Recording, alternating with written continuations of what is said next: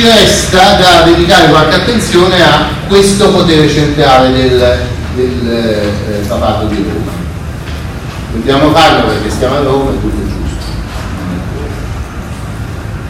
Allora, per definire tutto il quadro ci resta da capire alcuni elementi di come funziona questo centro di potere che sta a Roma. No? E per farlo credo che sia sufficiente eh,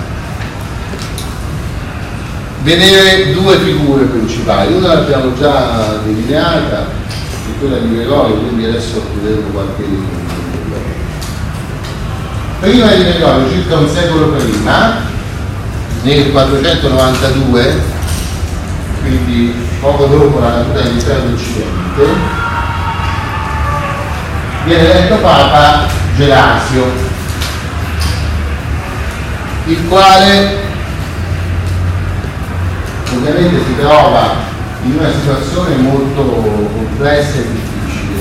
E questo è un po' un, un elemento che credo sia costante nella storia del diritto cioè alcune, alcuni principi giuridici che poi magari sono destinati a sopravvivere secoli a essere sempre richiamati, citati come principi generali nascono in momenti di crisi e nascono per necessità assoluta. Uno mi dice, uno rinuncia a un legislatore eh, perché la situazione è assolutamente gravissima. No? Questo avviene tante volte, fino a direi le guerre mondiali del secolo scorso, sono momenti nei quali il diritto europeo è mutato, per esempio in Francia si danno molti più poteri alla, alla donna come capo famiglia perché gli uomini erano tutti in guerra moltissimi morivano, quindi le famiglie erano controllate da donne, quindi nel momento di crisi terribile gli uomini non c'erano, si considera la donna capofamiglia, che è un cambiamento molto grosso rispetto alla tradizione francese e avviene la cosa in un momento di crisi. E poi adesso noi diciamo, ah certamente la donna, non si potrebbe mai dire che la donna è sottomessa all'uomo nella famiglia, no? perché un principio che si è affermato, però per affermarlo alle volte serve un momento particolarmente grave. Allora voi immaginate il momento che viveva la Chiesa di Roma quando Loacore, che era a tavolo del bando di pazzi barbarici, eh, aveva mandato via, aveva ammazzato Oreste, aveva deposto Romolo Augusto e faceva un passo in Italia, no? Per di più in quel momento eh, l'imperatore di Costantinopoli aveva una delle sue solite esagerazioni eh, monoteistiche questo ne ho parlato la settimana scorsa no?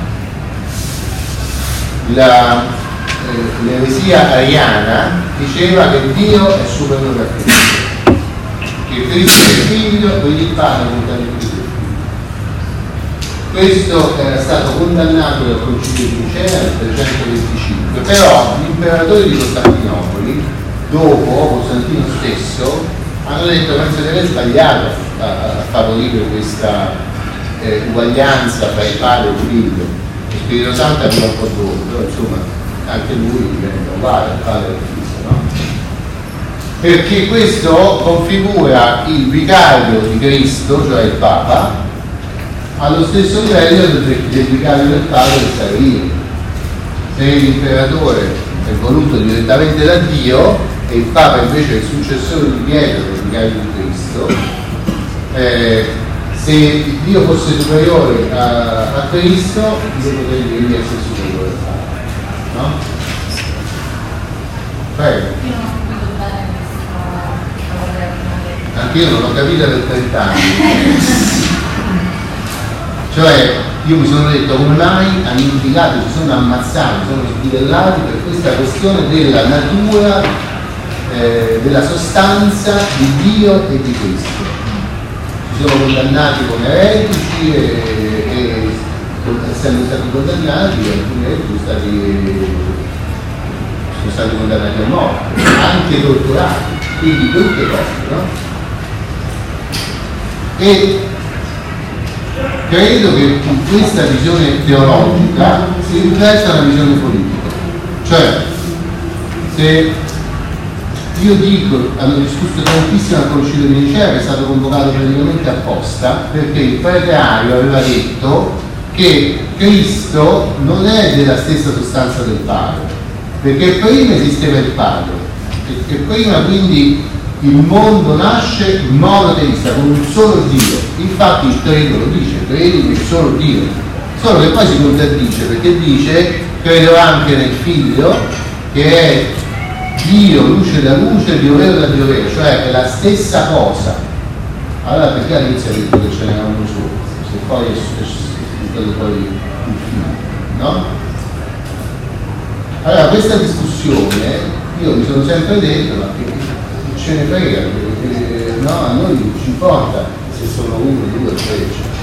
Allora, è che in quel momento l'impero stava utilizzando, stava diciamo, compiendo questo passo di diventare cristiano e di utilizzare la religione come grande strumento di controllo, di potere.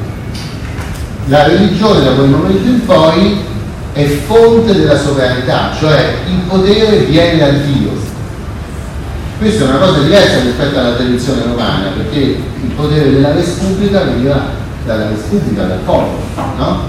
Invece questo passaggio era stato favorito anche da periodi precedenti, influenze di religioni eh, pagane, monoteiste, turche, orientali, eccetera. Però quando si decide di passare al cristianesimo, eh, il potere viene da Dio e c'è questa presenza della Chiesa, cioè la Chiesa è un'organizzazione che è indipendente e pure lei comincia a averci una, una persona a capo. No? Allora se il potere di Dio va all'imperatore, quello di Cristo va al Papa, se io teologicamente dico che, che, che Dio sta sopra Cristo Gesù Cristo, allora vuol dire che l'imperatore sta sopra.